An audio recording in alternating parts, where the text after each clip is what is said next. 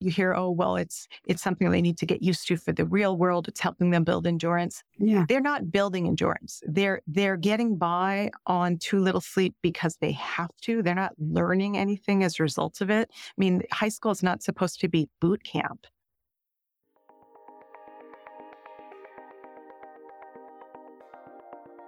Welcome to Sleep Talking with Dr. Shelby, where we really want to know how are you sleeping? Really? Are you sleeping? Two thirds of Americans wake up feeling groggy and weird, wondering why they were up at three in the morning, wondering if there's something wrong with them. If that sounds like you, you have come to the right place.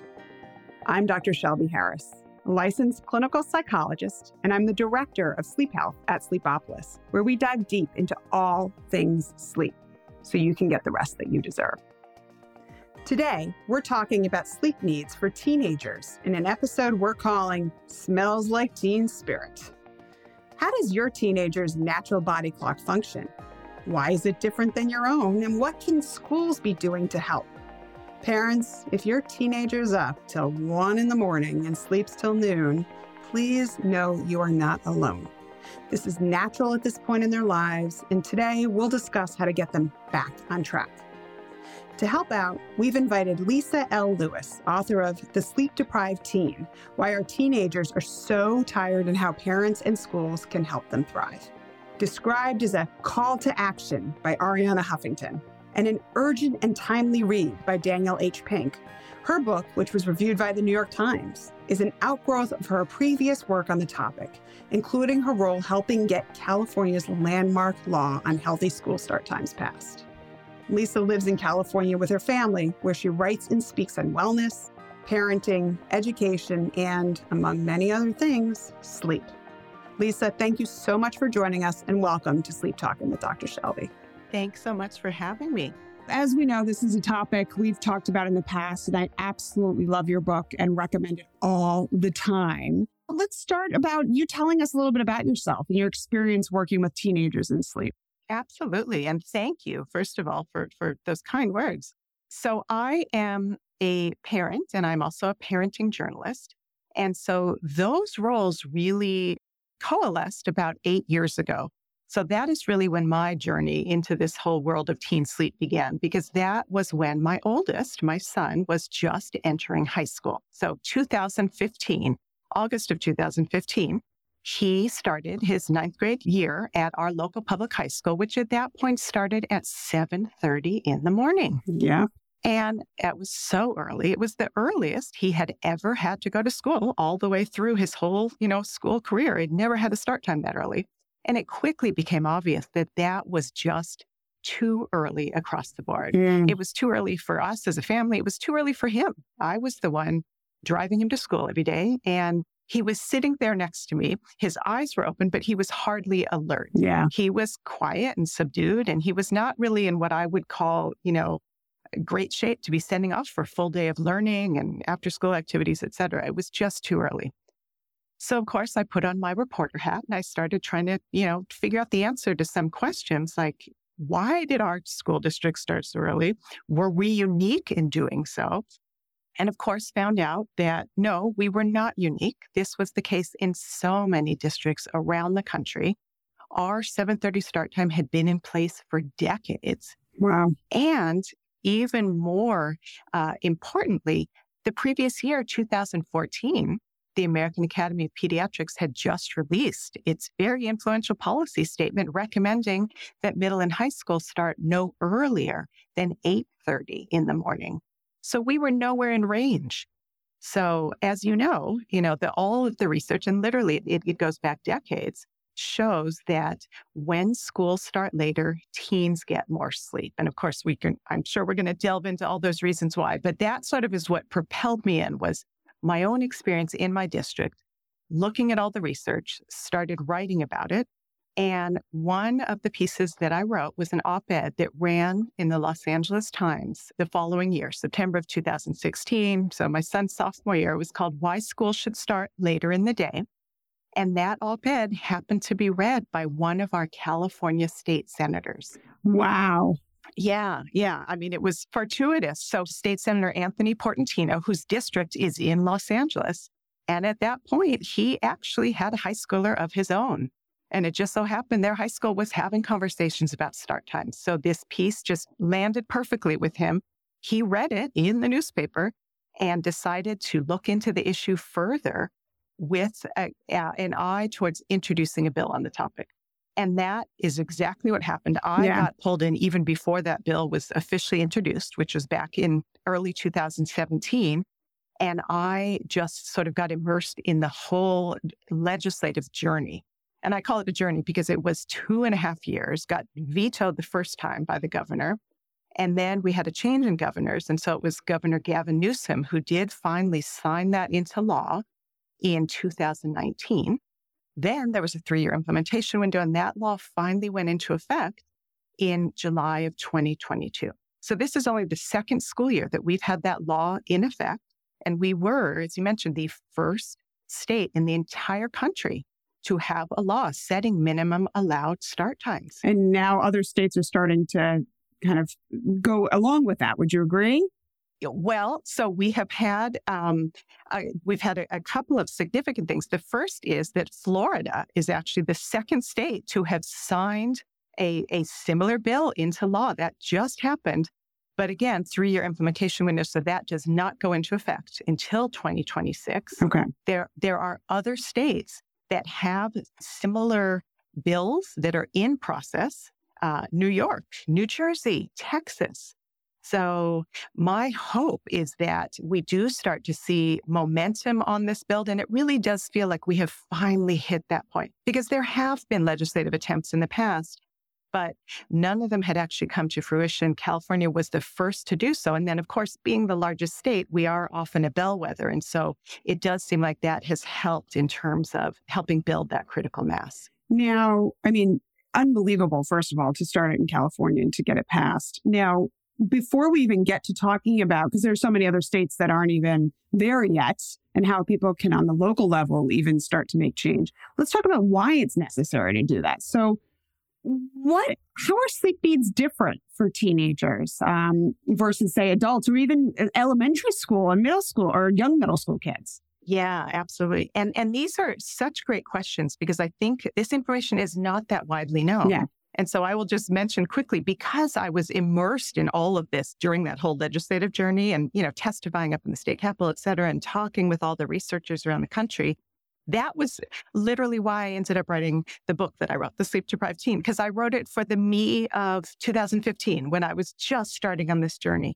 Because so many people don't really understand how sleep changes when our kids hit the teen years and all of the many profound ways that it affects their health and well being and all the things that we can do to be helping them. So, in terms of the, the first question you asked, absolutely, our kids have a different sleep schedule when they're younger than they do when they hit adolescence because of that circadian rhythm change that happens when they enter puberty, shifting that whole sleep wake cycle later. So, and I'm sure you can obviously add more to this, but melatonin, the hormone that primes us to start feeling sleepy, begins to be released later in the evening when our kids hit adolescence and also doesn't subside until later in the morning compared to when it used to. So that's why when you've got a six year old and they're ready to bound out of bed at 6.30 in the morning, and you don't see that same, uh, you know, kid once they hit, say, 16, bounding out of bed because they are not feeling ready to wake. Biologically, there is this change that has happened. It's not just that they're being lazy and wanting to sleep in. There is this fundamental change in their entire sleep wake cycle. Yeah. And I think the thing that's interesting is that a lot of people will argue, well, why don't you just have them stop the screens and go to bed earlier? And to some extent that can be done, but this shift for teenagers is so dramatic for some of them that yeah, stopping screens is not, if your melatonin onset is not happening until biologically later, there's no way to fake yourself into going to sleep earlier and an easy way. I mean, it's just naturally biologically what happens. Now, for elementary school kids, sometimes they go to bed later and they want to wake up later, but it's actually easier to get them to go to bed earlier. So when we look at the school start times historically, what has it always been? It's been elementary schools later and then the high schools earlier. So it's exact opposite, it sounds like, from what their biology is doing, correct?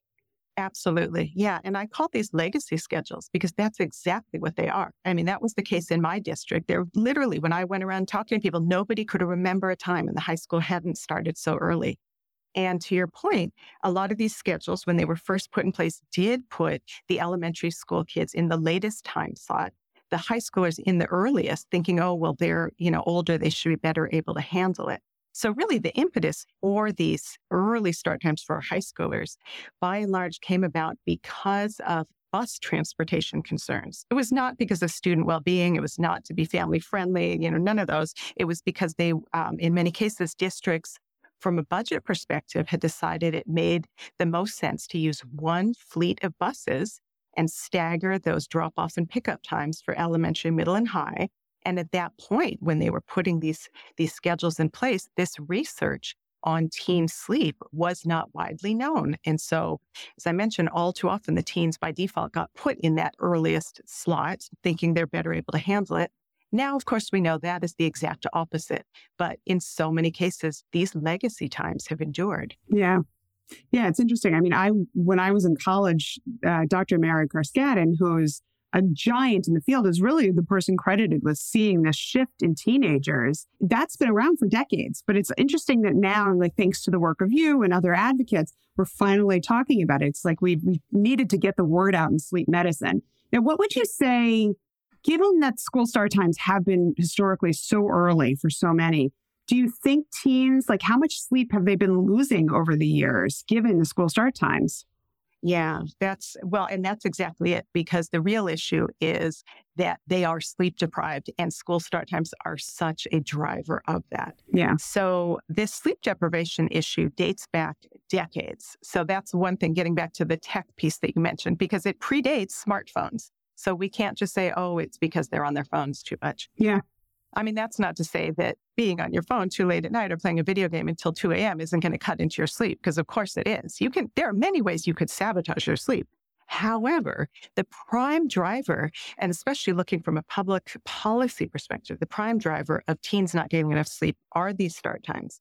So, for example, the most recent data from the CDC from their youth risk behavior survey shows that on school nights, only 23% of high schoolers are getting at least eight hours of sleep. Ugh. And that's the minimum. So this is the other piece when you talk about, you know, sort of those misconceptions that are out there, which in so many cases, I think it isn't as widely known that our teens should be getting eight to 10 hours of sleep every night for optimal functioning. That is more than we need as adults. Oh, yeah. And it's even, in eight is on the low end. I mean, I have a lot of teens who need nine, nine and a half hours, and they're not even getting close to that. When people hear eight, they laugh. Oh, absolutely. And eight to 10 is a range because, of course, you know, human variability. But when you think about the fact that less than a fourth of teens are even hitting that minimum on school nights, it gives you a sense of how widespread this issue is. And it's interesting. I wonder how much they're getting on the weekend than if they're losing so much during the week. Yeah, absolutely. Because then, of course, human nature, you want to try and catch up. But that whole issue of catching up is, you know, you can't really do that. You know, eh, when you think about eating, for example, if you're not eating enough during the week, you don't just make it up on the weekends. And you can't truly make up that whole amount of sleep debt that you've accumulated over the course of the week by doing some marathon sleep session on the weekends. And then, of course, if you do, if you sleep in till noon on Sunday, well, makes it that much harder to get to bed at a reasonable hour Sunday night. And then, of course, makes it that much harder to wake up Monday morning and you just end up perpetuating the cycle. Yeah. And I think the other thing to note too is that teens are not just smaller adults, right? So once you become an adult and you start to get into your late 20s, 30s, that circadian rhythm that shifts from really early as a kid to then late as a teen then starts to shift back earlier a little bit again. So it's not like you know, you can tell your team, like, well, I go to bed early. Why can't you do this? It doesn't work that way. How do you think it's impacting their health overall? The sleep loss that they're having? Yeah. Oh, absolutely. It has effects across the board. So when you think about, well, health specifically, I think the biggest piece is mental health. Yeah. And which is such a huge issue for our teens, especially these last few years. So when our teens aren't getting enough sleep, their emotions run hotter. And that is true for all of us, not just our teens. You know, we're all more reactive and impulsive when we haven't gotten enough sleep. But our teens are less uh, well equipped to cope with sleep loss. So this gets back to the fact that they're still growing and developing. They're in the midst, actually, in adolescence of a major phase of brain development Mm-hmm. focused on pruning and remodeling. And that has to do with pruning out the excess neurons because there was a surplus created when the brain was initially developed. And that process of, of pruning is taking place over the course of adolescence. The other piece of that remodeling is about improving the connections between the neurons so that they will have faster processing. In fact, one of the neuroscientists I interviewed for the book compared it to upgrading from a dirt road to a paved freeway. It's so true. Yeah, it really gets across, you know, how much brain development is taking place during those adolescent years. So all of that is not fully complete until, well, it's not even just the end of adolescence, really until the early 20s. Yeah. And once it's done, our teens are able to behave less impulsively, to focus their attention more effectively, and make better decisions. And then how that ties back to the mental health piece I was mentioning, because their brain is not yet fully mature. So they don't yet have, for instance, a fully mature prefrontal cortex to help temper that increased impulsivity, those increased emotions that they're feeling. So they're less well equipped to deal with it. And when they're sleep deprived, it exacerbates all sorts of mental health issues like depression, anxiety, and even suicidality. Yeah. And I think the other thing to note too is that people ask, well, why is this happening? You had a great explanation. And the other piece of that too is that when you're cutting off sleep for these teens, we're often cutting it off in the early morning. And those few hours are when you get the most density of REM sleep, rapid eye movement sleep. And that stage of sleep is what is super important for emotion processing. And if they're not getting the REM that they need, that explains a lot of this emotional lability, the kind of trouble with decision making and impulsivity that happens in a lot of these teens. We're just setting them up for for more more of a challenge to really do all that because we're cutting off their REM periods in the morning. Yes, absolutely. Any medical issues that we see happen, like injury rates, athletics, all that sort of stuff? And do you do you notice anything, or have you seen any research about that over the years with the sleep deprivation? Yes, absolutely. So, as I mentioned, you know, sleep deprivation has these these harmful effects across the board. There are absolutely well, and there's another one too, of course, which is school performance, which we can talk about in a bit. Yeah. But when it comes to sports, sleep is a competitive advantage, is the take home message for all those parents of athletes who might be listening. So, absolutely, when you are sleep deprived, it affects coordination, it affects response time, it increases your risk for injuries. It also means if you're sleep deprived after having gotten injured, that it's going to take longer to heal Yeah. because growth hormone, which promotes not just growth, but also healing, is released primarily when our teens are asleep. From a public health standpoint, drowsy driving is a huge one. When you think about it, our teen drivers are already the most dangerous drivers out there on the road because they're new drivers. They don't have the experience we do, and crash risk is the highest for 16 to 19 year olds compared to any other age group. So they're already the most dangerous. They're already prone to distracted driving. They're still learning. They don't yet have the judgment, you know, that comes with experience. And then you layer in sleep deprivation on top of that, and you can see why that's a real, real issue. So, so, and in fact, getting back to the school start time issue, studies have shown repeatedly that when schools start later, teens get more sleep. And they've also done studies looking at crash rates and seeing that, yes, there is a positive impact in terms of those rates going down when our teens are not so sleepy when they're getting out there on the roads. Are they starting to have data come out of California, given it's still only, what, two years in? Are you starting to see stuff happen there? You know, I have not seen anything yet, and I'm so eager to see those kind of results. As you know, it's often the outside groups that come in and do this this kind of research. But you know, eh, time and time again, research done in all these other districts has shown repeatedly that when the schools do shift to later start times, the teens get more sleep. One of the terrific examples of this, in fact, was out of the Denver area, Cherry Creek District, which is a suburb there, which is a pretty large district. They've got about 55,000 kids in the district.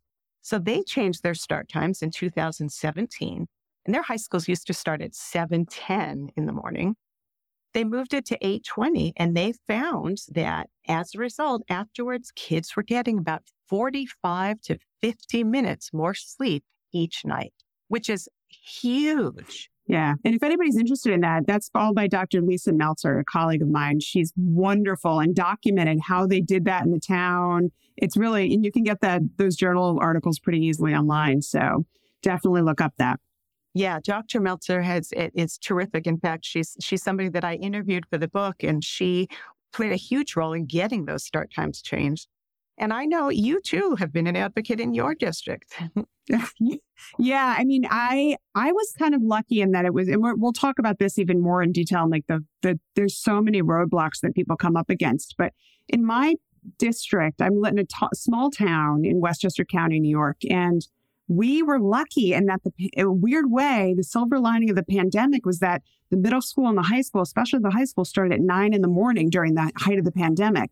And there had been some talk with the superintendent. I had been talking to him a bit over the years about potentially doing later school tar- start times, but they were hesitant about it. But with the 9 a.m. start time of the pandemic online, the, and then it started to get in person, the teachers started to notice the students were more with it. They were more cognitively aware when they were in class. They were more focused.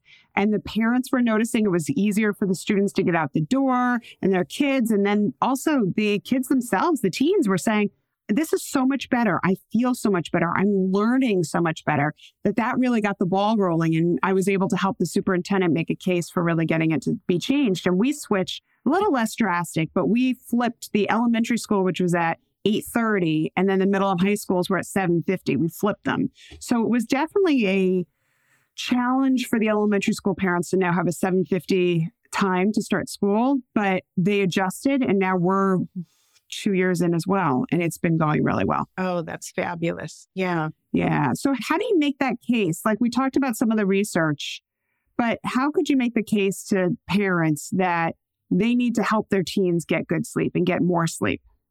So I think there, there's a couple things to keep in mind when, when you're looking at teen sleep. The first is, of course, school start times are the really the primary driver of what time they have to wake up in the morning. But then parents can also be looking at what happens at night in terms of what time their kids are going to bed. Yeah. So we were talking about melatonin being released on a later schedule so that teens in general aren't really feeling sleepy until about 11 o'clock at night. However, in so many cases, they're not even getting to bed at that hour. They're up much later because of, you know, their, their other commitments. So that also can play into it. So I think that th- there are a number of ways that parents can help. So the first is if you are in a district where your middle or high schools start too early, helping raise awareness about the fact that that is an issue, that that's, you know, not in keeping with these guidelines that 8.30 or later is really what should be done. And, and also just helping educate others about the issue. So for instance, in California, the California State PTA was a huge partner of ours in helping get this bill passed. In fact, we got them to sign on as an official co sponsor of this bill. Wow. Well, because the PTA is all about kids' health and well being. And this very much is about that. Yeah, makes sense. So I would suggest, you know, if you're in a state that does not have a, law like this that isn't passed. Others, if you're not in California or Florida, if your state has a law that is already sort of being looked at, getting involved in that effort certainly helps.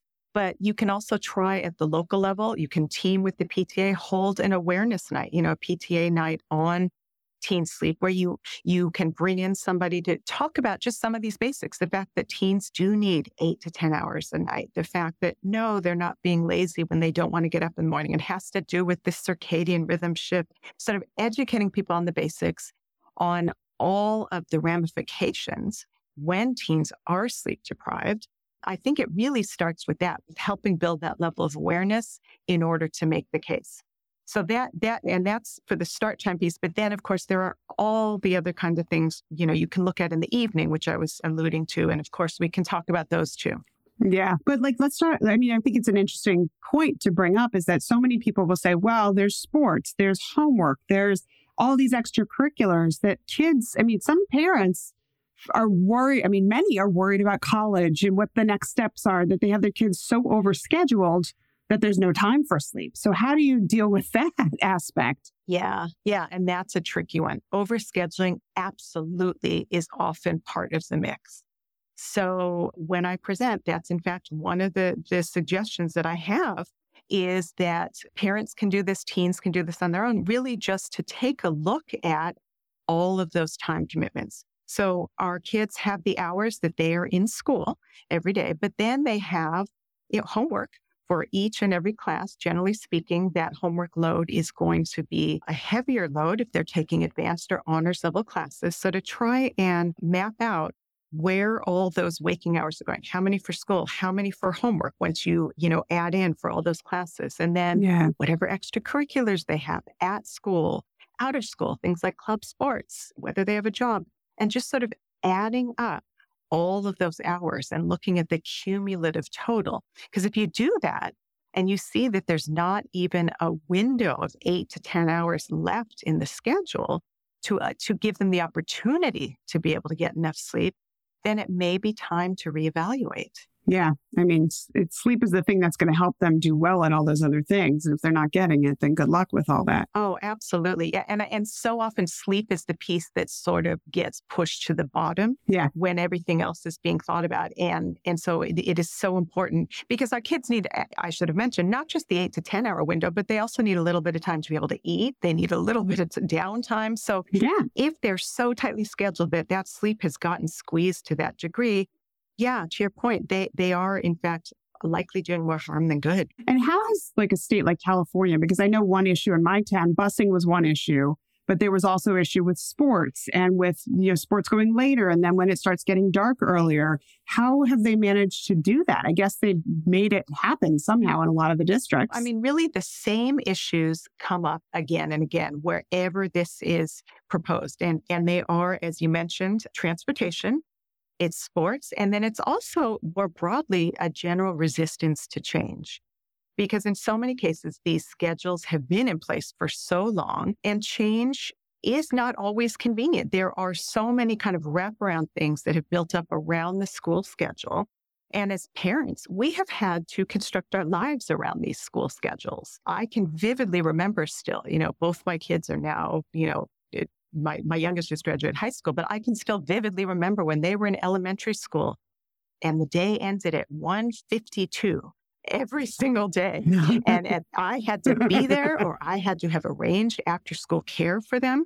And then that schedule shifted after elementary school to a different schedule for middle school and then a different one for high school. So we already have to keep readjusting as our kids move through the system. Those schedules are not family friendly to begin with. So often it's just the, the thought of yet one more change having to adjust. And so there's sort of this visceral reaction like, oh God, no, not another change. So there's that piece, which is real. There is the transportation piece. And in many cases, as you mentioned, it can literally be a flip of the schedule where, you know, the elementary kids have been starting later. You can flip that.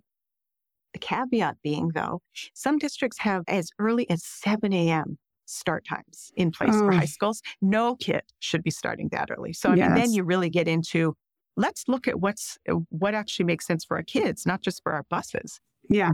And and then finally the sports piece, which again comes up, but but I should mention these issues come up in virtually every district or community where where start times have been changed and these issues are valid and they also continue to be successfully addressed in these communities. Yeah. So, so you look at sports. Yeah, you push things back a little bit later in the day. It may require things like sharing fields for practices. If you're talking about practices after school, you may be able to shave a little bit of the time between when the school day ends, when the practice begins. You might be able to shave a little bit of time off the practice. But just bearing in mind, too, that, you know, sports are not the primary thing our kids are doing in school. They are there to learn.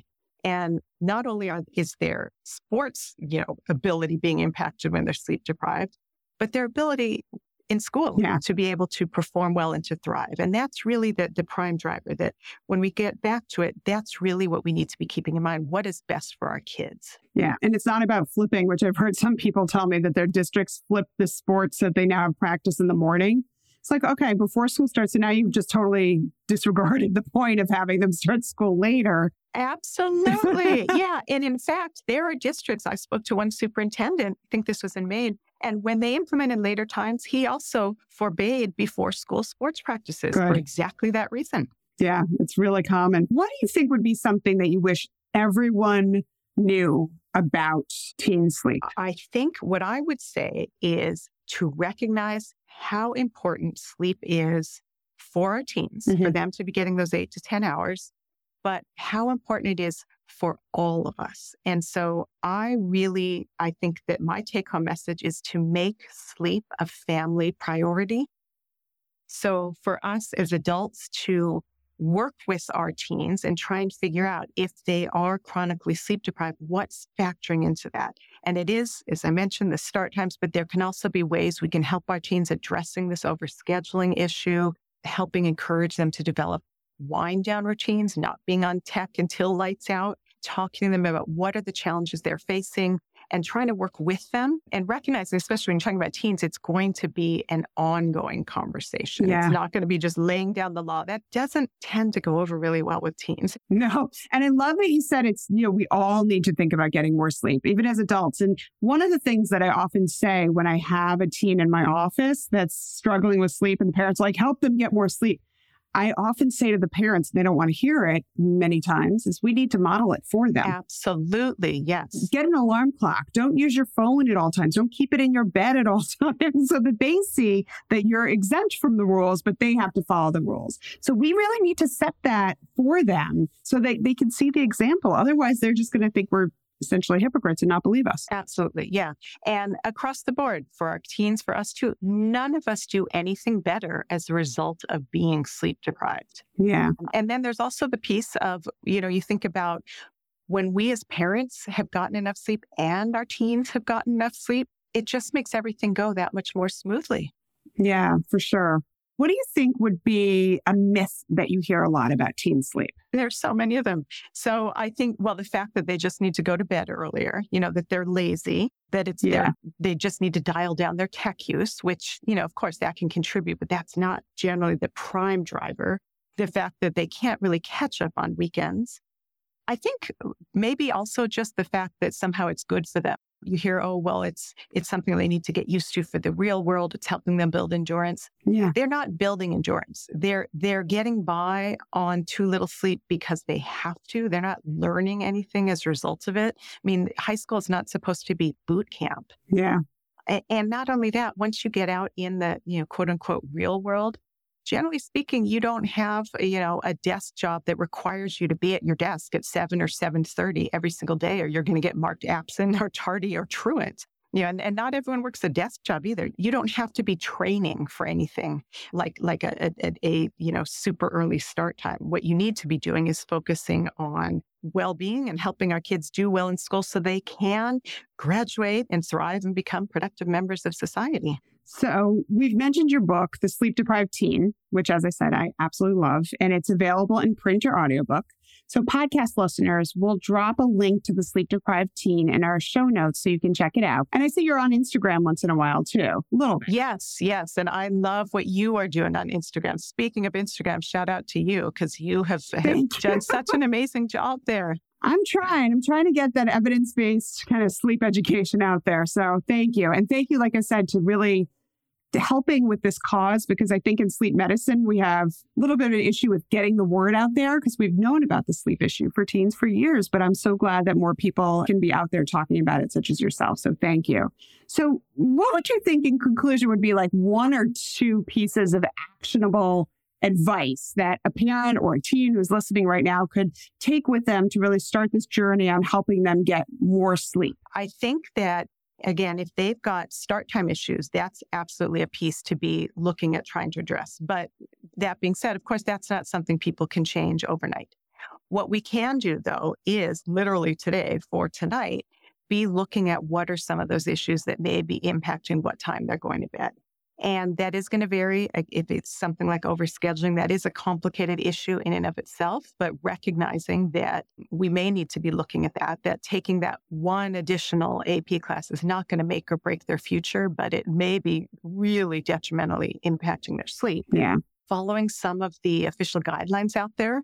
As I'm sure you know, the American Academy of Pediatrics recommends getting off of tech devices an hour before bed.